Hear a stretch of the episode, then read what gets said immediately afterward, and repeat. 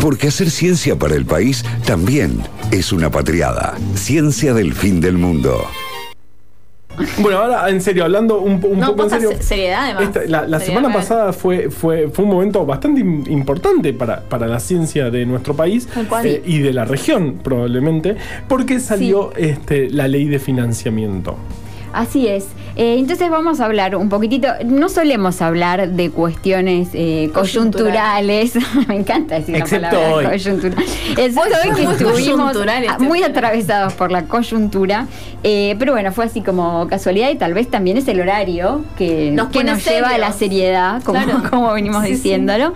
Y sí, vamos a hablar un poquito eh, del tema de eh, este tema que es tan importante para la ciencia del país y un poco eh, para, a ver, eh, sí es importante que sea un 1% esto que marca la ley de la financiación eh, de la ciencia y la tecnología.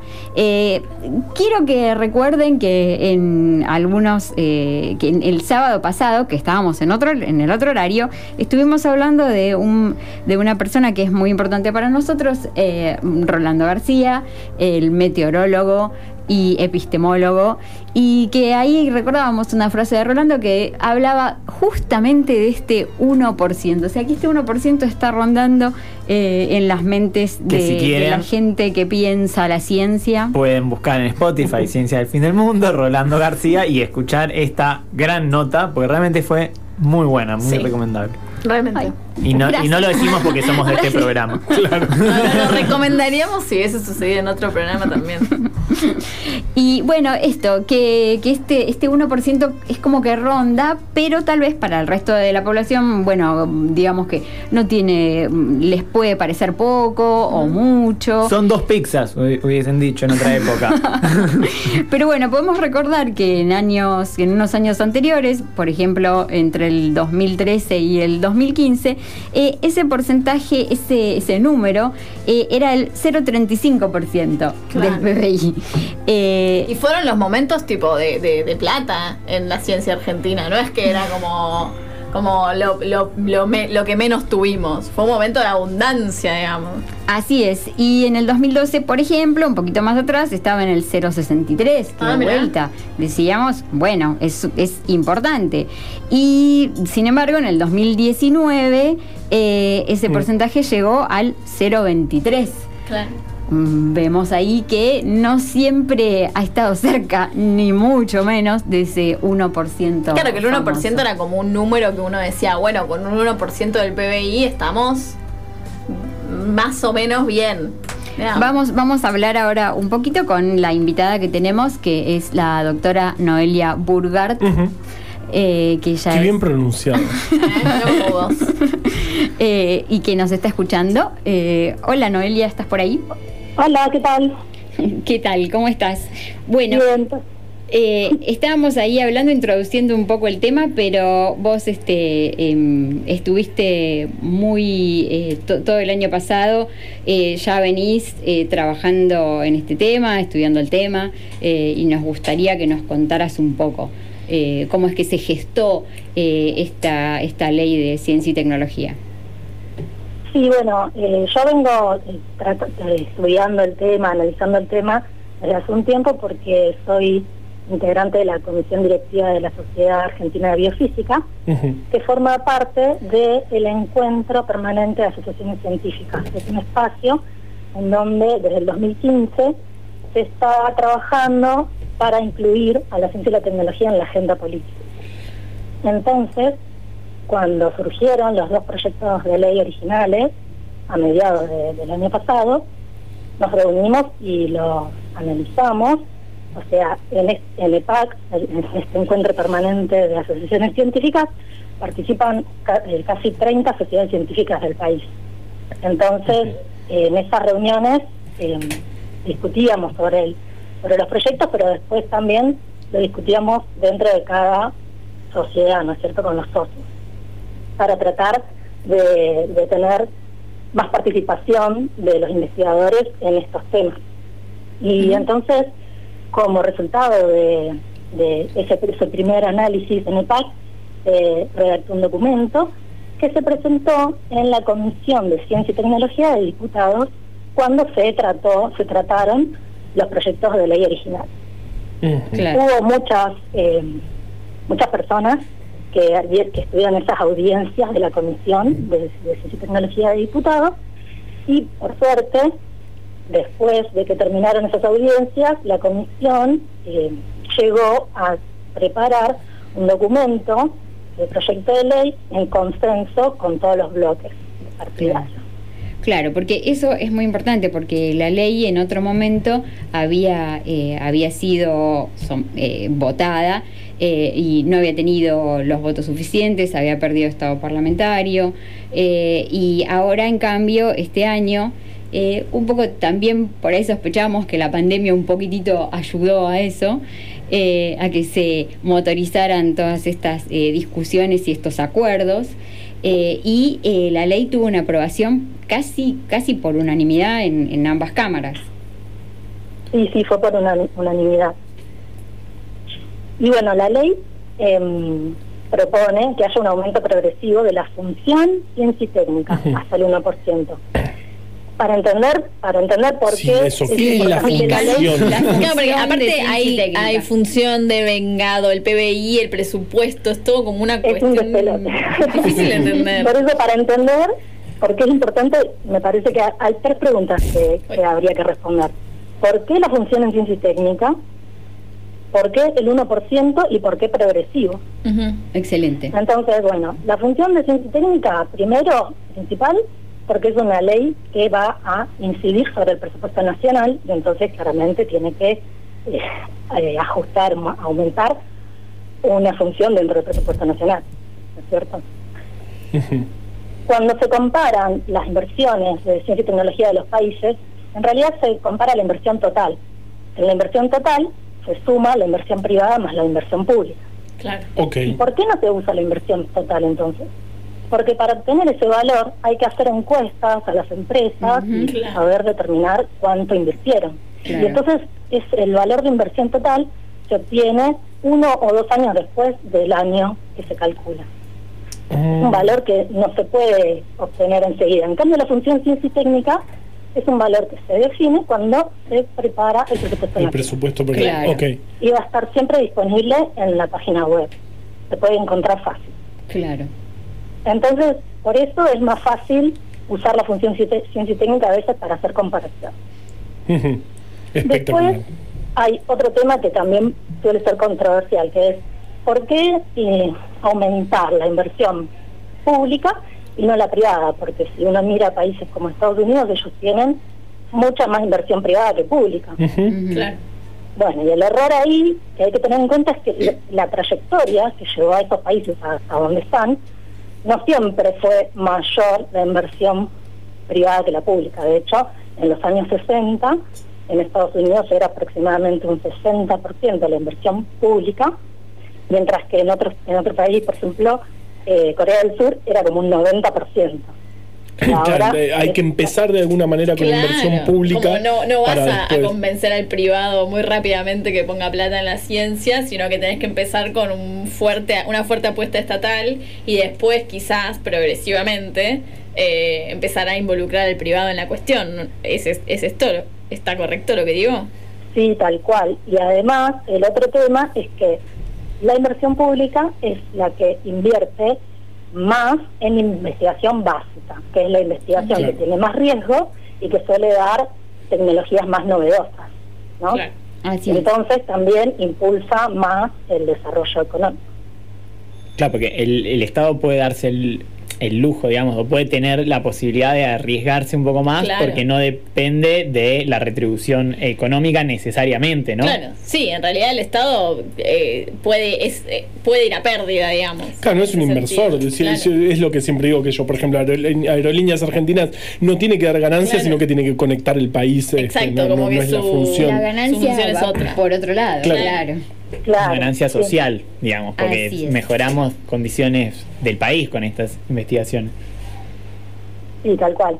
Y esto, bueno, este último que les comentaba, de que eh, la inversión en investigación básica lo hace mayormente el Estado, ocurre también en Estados Unidos y en países Claro. centrales. O sea, no estamos hablando de, de nuestro caso, que ahora les voy a contar cómo es la proporción de inversión pública y privada.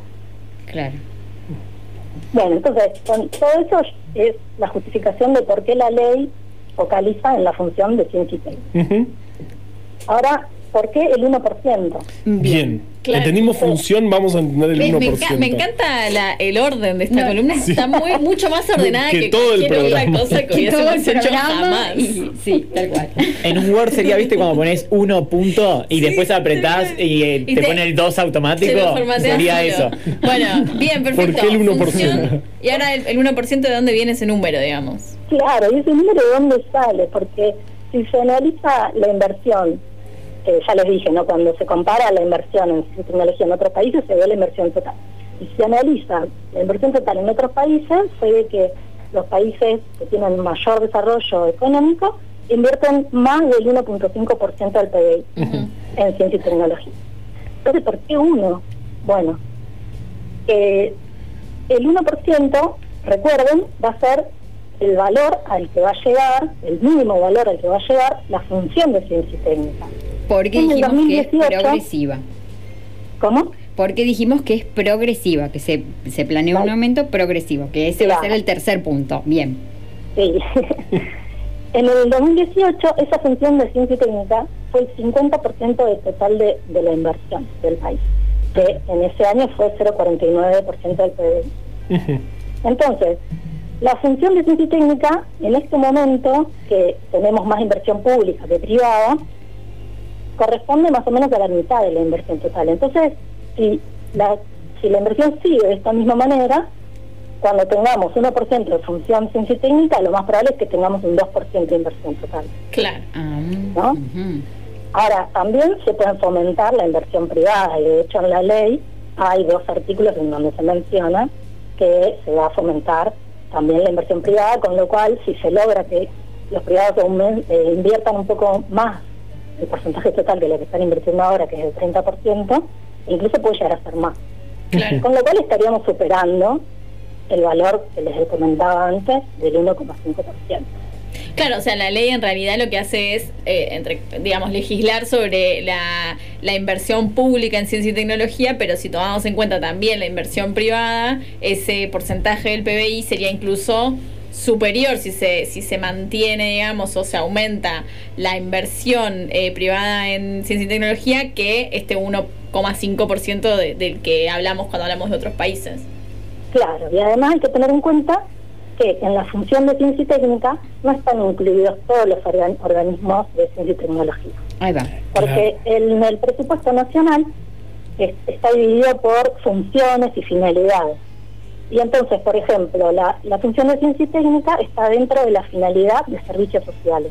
Pero después, eh, dentro de otras eh, finalidades o funciones, está, por ejemplo, en la función transporte, está el Servicio Meteorológico Nacional, Y que eso, también mira, hace investigación. Mira. Y así hay otros, otros, otras instituciones que están en otras funciones que no son la función de CIT. Con lo cual la inversión pública es mayor es mayor. que la función de CIT. Claro. Claro, porque en realidad la función de ciencia y tecnología no abarca toda la inversión en ciencia y tecnología real de un montón de otros organismos que quizás necesitan ciencia y tecnología, pero no están en ese casillero de esa eh, planilla de Excel, digamos, de Claro. función de ciencia y tecnología. Sí. Así Bueno, y para, para cerrar con esa parte y después charlamos más abiertos, porque yo soy muy estructurada. Mejor, Este espectacular. igual está perfecto porque acá Te necesitamos acá. Se fue al tacho en el segundo programa. bueno, la tercera pregunta, entonces, ¿por qué progresivo? Porque podríamos aumentar al 1% el año que viene. Incluso Claro. podríamos decir, ¿por qué no el 1% el año que viene? Bueno, también analizando cómo fue la trayectoria de países que eh, crecieron en el último siglo, crecieron su, tuvieron un crecimiento económico en el último siglo y aumentaron su inversión en CIT, se ve que aumentan a un ritmo del 0.1% del PBI por año en un plazo de 10 a 30 años. Esto es importante porque también el, el sistema tiene que ir adaptándose para poder utilizar esa inversión que se le va a dar. Entonces, es muy importante también que no sea de un día para el otro el aumento como un salto. Claro. Excelente. Y cuando la ley plantea que se va a alcanzar en el 2032, ¿verdad? Hasta el 1% en el 2032. Sí. Claro. Perfecto. Entendimos función. No, me ¿Por qué el increíble. 1%, que es un piso, eh, y por qué escalonado Claro, de hecho. eh, hasta el 32? Claro, porque si a vos te, te- te tiran encima de la mesa ahora una torta de plata, no sabes ni en qué usarla, digamos. Entonces es como que tenés que ir como reacomodando tu sistema a poder utilizar realmente toda esa, toda esa plata que en algún momento te va a llegar, digamos. Claro. Es- Claro. Y es importante la pregunta esa de en qué vamos a utilizarlo, ¿no? Porque es un poco, bueno, la pregunta que decíamos al principio del programa. Claro, ¿para qué hacemos ciencia? ¿Para qué hacemos Claro. ciencia? Y otra discusión que está de fondo es de dónde sacar la plata, ¿no? Que me imagino que siempre es uno de los principales problemas para debatir estas cosas porque tal vez uno plantea un 1% y otras personas te van a acusar de que sos un gobierno bolchevique estalinista por eh, plantear un 1% de inversión del Estado, ¿no? No, bueno, pero también está bueno como, da- como mostrar que sí, el 1% viene del Estado, pero también en realidad el país necesita que otras eh, instituciones también como que aporten y aumenten ese, ese, claro. ese presupuesto para la ciencia. Claro, entender que eso es para el bien del país, realmente. Claro. Eso me parece que es lo más importante, que a veces parece que es como un sector, ¿no? Como les damos plata para que tengan Claro. sus salarios, pero realmente eso Claro, son hay investigaciones que ¿no? necesitamos para, por ejemplo, no sé, no tener más dengue en nuestro país. Imagínense Y que eso lo que se- ahorraríamos en off, además. Perdón, dije la Eso marca. justamente, eso justamente está relacionado con lo que comentaba Erika antes, de una nota que hay una nota que le hicieron a Rolando García en el 2004, que le hizo honor a dar, en la cual él dice claramente que la inversión es, es importante, pero no es suficiente. Claro. Hay que tener un plan de desarrollo en el cual la ciencia y la tecnología sea una herramienta para alcanzar los objetivos que, que lleven al desarrollo del país. Claro, que en realidad la ciencia no sea una actividad por, por el gusto de hacer ciencia por sí mismo, sino que también, Un o no solamente, sino que también sea como, bueno, che, pero ¿dónde vamos? O sea, ya que el Estado está poniendo todo este 1% del PBI, que puede parecer poco, 1%, pero en realidad es un montón del, del Producto Bruto de un país entero, eh, bueno, devolvémelo o veamos la forma de que, de que me devuelvas esa plata en, en, en, en forma de desarrollos que yo pueda utilizar para esto, para lo que decía Dito, para disminuir como ciertos problemas que tiene mi sociedad en particular Claro. y, y, y no que como que se vaya en no sé, otras actividades que por ahí son muy de nicho del sistema científico, pero en realidad no tienen nada que ver con de qué forma o para qué el Estado, que es, es, es todos nosotros, te está dando plata para poder investigar. Como dice nuestra columna, ¿para qué hacemos ciencia? Nuestro separador. Claro. ¿Para qué hacemos es. ciencia? ¿Y para qué? Claro, Claro. que sí, por supuesto. Y, y Noelia, eh, ¿cómo- cómo la, la aplicación de esta, de esta ley, eh, o sea, ya se reglamenta y después, o sea, ya en el próximo pre- presupuesto va a impactar esta ley, ¿Sab- ¿sabemos eso? Y debería, pero bueno, como todas, todas estas cosas también eh, tiene que eh, haber, nos tenemos que involucrar los actores que estamos interesados en que esto se, se ejecute y hay que exigir que se aplique la ley. Claro, me parece interesante porque generalmente nosotros siempre terminamos las columnas muy abajo, como muy como de y todo está mal, y siempre tratamos como de darle como un vuelo, como de bueno, todo está mal excepto que nosotros hagamos tal cosa. En este caso es como, bueno, la ley es una buena noticia en sí misma. Que es un herramientón. Es, es Sí. claro, es un montón de plata que tenemos para como de- desarrollar nuestro trabajo, pero también es como no se queda solo en que se sancione y se promulgue la ley, sino que además hay que como involucrarnos y defenderla como vos decías para que, que realmente se aplique y se vea reflejada en el presupuesto de acá al 2032 además. O sea, van a ser varios años que vamos a tener que defender esta Y ley. en línea con eso también eh, este año se va a estar trabajando con el plan de Tecnología 2030, Ujú. en el cual deberían estar planteados los objetivos y los- las misiones, los vectores de desarrollo que, que- que se quieran alcanzar con esas inversiones, así que eso también Claro. es muy importante. Claro, o sea, de dónde vamos a poner esta plata y dónde nos interesa que, que, que esté y, de- y que se refleje también, ¿no? Como una cosa de esto que siempre charlamos en este programa, como de, bueno, por ahí, por ahí sin dejar de, de poner atención a ciertas pr- problemáticas que se siguen como desarrollando, investigando, sí como pensar, bueno, como por ahí una problemática más local, ¿no? Enfermedades locales o desarrollos locales o situaciones que puedan mejorar el- la- el- esto, el, el- el- la calidad de vida de nuestra Áreas de investigación que sean prioritarias para nosotros. Claro, porque también, también está como esta cuestión de que, de que, que ya también lo hablamos, de que CONICET en realidad te evalúa publicaciones extranjeras y las publicaciones extranjeras publican lo que a ellos les importa, no a lo que le importa a las personas que realmente están financiando esas investigaciones. Eh, es como que la ley también plantea mucha tarea para el hogar, para el sistema de ciencia y tecnología, y esta es una de las cosas, ¿no? También que, que habías eh, estado exponiendo, ¿no? Eh, ¿no? El, tema de lo que faltaba discutir. Sí, justamente el tema de la evaluación, eso no, no debería estar incluido en esta ley, ¿no es cierto? Pero el sistema de evaluación de, las investigaciones claramente debería ser revisado, por lo que comentaba recién Juliet. Si queremos plantear sectores de desarrollo o misiones, objetivos que den respuesta a problemáticas de nuestro país, necesitamos que eh, la evaluación de los científicos refleje en eso. Si Claro. no, va- vamos a seguir eh, alimentando, digamos, la- el mismo sistema de publicar para afuera, colaborar con gente de afuera, que mm, no, no nos daría la posibilidad de tener mayor desarrollo eh, nuestro, digamos, que genere industria, industrialización o, o medicamentos específicos que se necesitan en el país. O sea, Claro.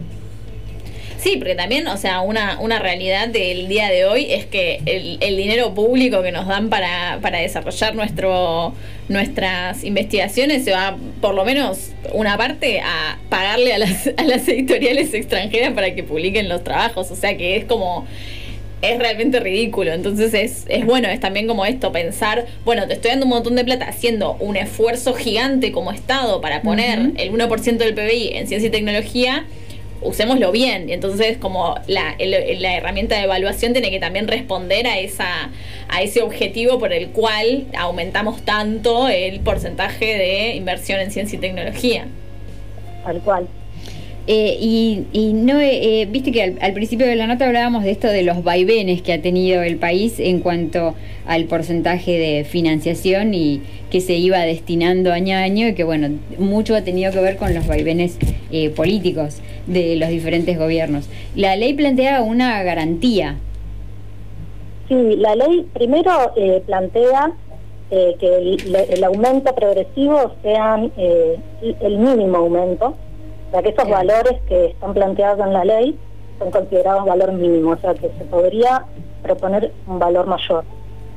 Y además está planteado en un artículo, en el artículo 7, una garantía para que si por algún motivo el PBI decrece de un año a otro, eh, el monto real que se invierta en, en el sector, en la función científica en realidad, sea mayor que el año siguiente siempre. Así que eso es una garantía, digamos, de que efectivamente va a seguir creciendo la inversión año a año. Qué buena noticia. O sea, todas buenas vamos bien, vamos bien, vamos bien. Pero Si el país sigue existiendo para el 2032, vamos a estar muy bien. Que yo creo que sí. Estamos hace 200 años, pasamos tantas Bueno, cosas. si el mundo sigue Hemos pasado. Claro, ahí está. Yo creo que ¿no? tenemos más probabilidades nosotros de seguir existiendo como Argentina que el resto del mundo. Ah, Eso seguro. es Eso sí. una gran verdad. Vamos todavía. Estamos tan acostumbrados a manejar ¿Por qué? como... Porque estamos al sur y al sur. Pero igual acá acá estamos. Claro que sí. Bien, espectacular. Bueno, eh, No, muchísimas gracias. Estuvo re interesante y aparte posta que de verdad yo creo que fue la columna más ordenada desde el inicio de este desde el programa. inicio de este programa, lo cual es un, eh, eh, sí, es un orgullo. Es un Muchas gracias. Bueno, gracias a ustedes. Igual no me quiero ir sin decir dos cositas más de la ley. Por favor. Adelante. Son importantes. Una es que plantea la federalización. de La ciencia incluso plantea un porcentaje mínimo que tiene que ser distribuido de- en, en las provincias y además que tiene perspectiva de género. Sí. Está incluido entre los objetivos de la ley eh, propiciar la igualdad eh, de participación de mujeres y de la población LGTBI. Sí, eso, esa, las dos cosas que mencionas son in- in- interesantísimas y realmente importantísimas en un país, primero tan eh, como poco federal en los papeles. En, en la vida real, quiero decir, como es eh, la Argentina y también eh, como en esta revolución feminista que estamos viviendo, que es, es realmente importantísimo que las mujeres y las, y las personas del colectivo LGTB eh, tengan participación en... en- eh, y, y que realmente se las reconozca en nada más y nada menos que una ley nacional. Es importantísimo que figuren en una ley específicamente eh, gente que eh, colectivos que eh, históricamente han ni siquiera llegado a, a escolarizarse en muchos casos y que recién ahora están llegando a las primeras generaciones a la universidad eh, y que tengan este reconocimiento la verdad que me parece me parece fundamental me parece buenísimo que, lo- que ahí que no lo, lo destaque tal cual. y, pero igual espero que no sea la última vez que te tengamos en el programa porque eh, Necesitamos orden y estuvo muy interesante. progreso. Así Cuando es. quieran, cuando quieran vuelvo. Vamos Bueno, todavía. muy Bueno. bien. Ciencia del fin del mundo.